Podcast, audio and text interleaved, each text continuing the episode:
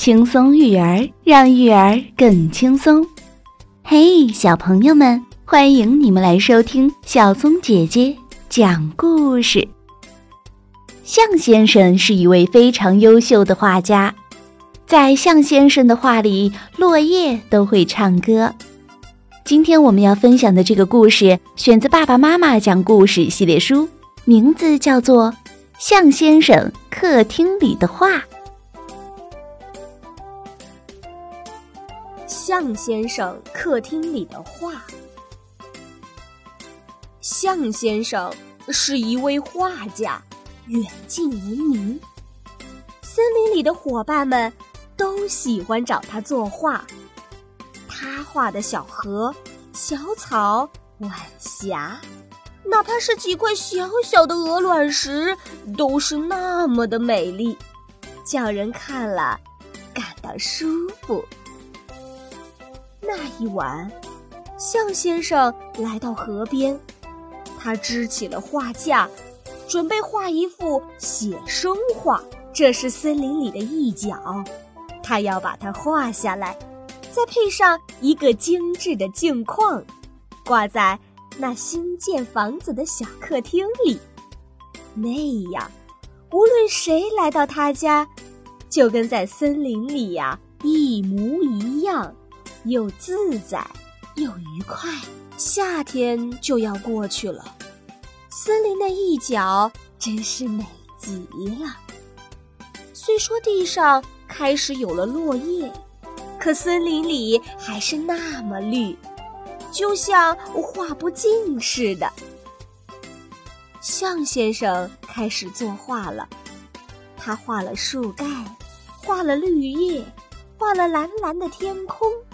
画了天空中飞着的五彩的鸟儿，还画了几朵白云。这时，向先生画架吸引了越来越多的伙伴，大家不声不响地看着，不时发出轻轻的赞叹声，在向先生听来，就如同树叶沙沙声响一样。并不妨碍他作画。当所有的东西画好后，向先生退后几步，仔细端详了一下。他走进画架，拿着画笔的手停在半空中，凝视着前面，看了好久，才开始动笔画。大家以为。一定要画上什么令人吃惊的东西，因此，你可以看见此刻伙伴们的眼睛都瞪得大大的，连轻微的赞叹声也没有了，仿佛大家都变成树，一动不动的树，在注视着向先生的画。向先生开始落笔了。笔落在森林的地面上，他没有画蒲公英，没有画金盏菊，也没有画一只奔跑过去的小山脊。渐渐的，大家看出来了，这是在画落叶。一张，两张，三张，四张，五张。他画了好多的落叶，有正面的，有反面的，有侧面的，有的姿势很好看，有的被淹没在草丛里，只露出一个尖尖角。不知谁叹了一口气，这不是赞叹声，而是一种带有一点惋惜，带有一点不满。带有一点失望的叹息声。有一只小松鼠终于憋不住了，他问向先生：“您这幅画画的多好，可是干嘛还要画上这些落叶呢？而且画的那么认真。”“是啊，你省下时间来，还可以再画一幅更好的画呢。”老犀牛先生也忍不住插嘴了。象先生没有回答，而是全神贯注地画完了他的最后一片落叶，好像他画的不是落叶，而是国王头上的王冠一样，一点儿也不马虎。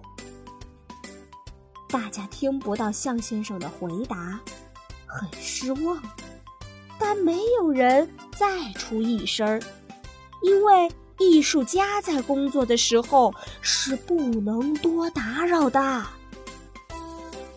这时，象先生倒退几步，眯缝起眼睛看了起来。嗯，这确实是幅好画：绿绿的森林，蓝蓝的天空，白白的云彩，五彩的飞鸟。金色的落叶，有什么可指责的呢？每一样东西都不能少，它们结合的多巧妙。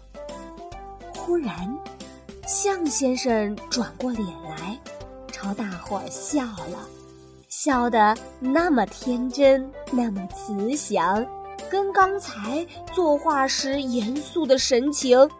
成了强烈的对比。朋友们，象先生终于讲话了。呃，你们为什么不愿意我画落叶呢？你们大概瞧不起落叶吧？它已经没有生命了，是吗？不，我是很爱落叶的。他真了不起！当他还是娃娃的时候，那嫩绿的小芽给我们带来了希望；当它变成一张张绿叶时，带给我们阴凉，还给大树制造营养。他的很多伙伴还成了我们其中几位的食粮。听到这里，小鹿、山羊、斑马都点头称是。大象继续往下说：“如今他们老了，他们为了给大树省下些营养，自己飘下了树，变成一张张没有生命的落叶。然后他们把自己化作肥料。”再钻进大树，变成春天的幼芽，夏天的绿叶，让大树长得更粗壮，让我们的森林越来越茂盛，越来越兴旺。我们能不感谢落叶吗？最先被感动的是小松鼠，他说：“呃，我真傻。”我怎么没想到过这些？当我和伙伴们在绿叶丛中捉迷藏时，应该想到这些绿叶才是啊！犀牛也感动了。嗯，是啊，现在我才知道，为什么象先生画的森林总是那么美，因为。他对森林的一草一木，甚至一张落叶，都充满了感情。小鹿听了，也高兴地说：“ 你瞧，象先生画的落叶多美呀！那橘黄的色彩和绿色的丛林安排在一个画面里，真是美极了。”刺猬说：“嗯。”我同意小鹿说的，落叶本身也是够美的了，它还会唱歌呢。当我在落叶上走过，它叽叽喳喳的响，声音多妙。这是它献给森林的最后的歌，谁听了都会感动的。象先生笑着说：“哎，先生是个了不起的艺术欣赏家。”可惜我没能把落叶的歌画进去，我会学着画的，用笔把歌画出来。你们信吗？伙伴们高兴地叫着：“信！”象先生的画被挂进了新客厅。当大家欣赏这幅作品时，都会被画上的落叶所吸引，坐在象先生的客厅里，就像坐在大森林里一样。一阵微风从窗外吹进来，大家仿佛看到了落叶在飘动，发出沙沙的响声。不知谁说了句：“啊，我听到了象先生用笔画出来的歌了。”小朋友们，象先生作画的时候为什么不回答小动物的问题呢？又为什么所有的小动物都说落叶也会唱歌呢？好好想一想。小松姐姐讲故事，我们明天见。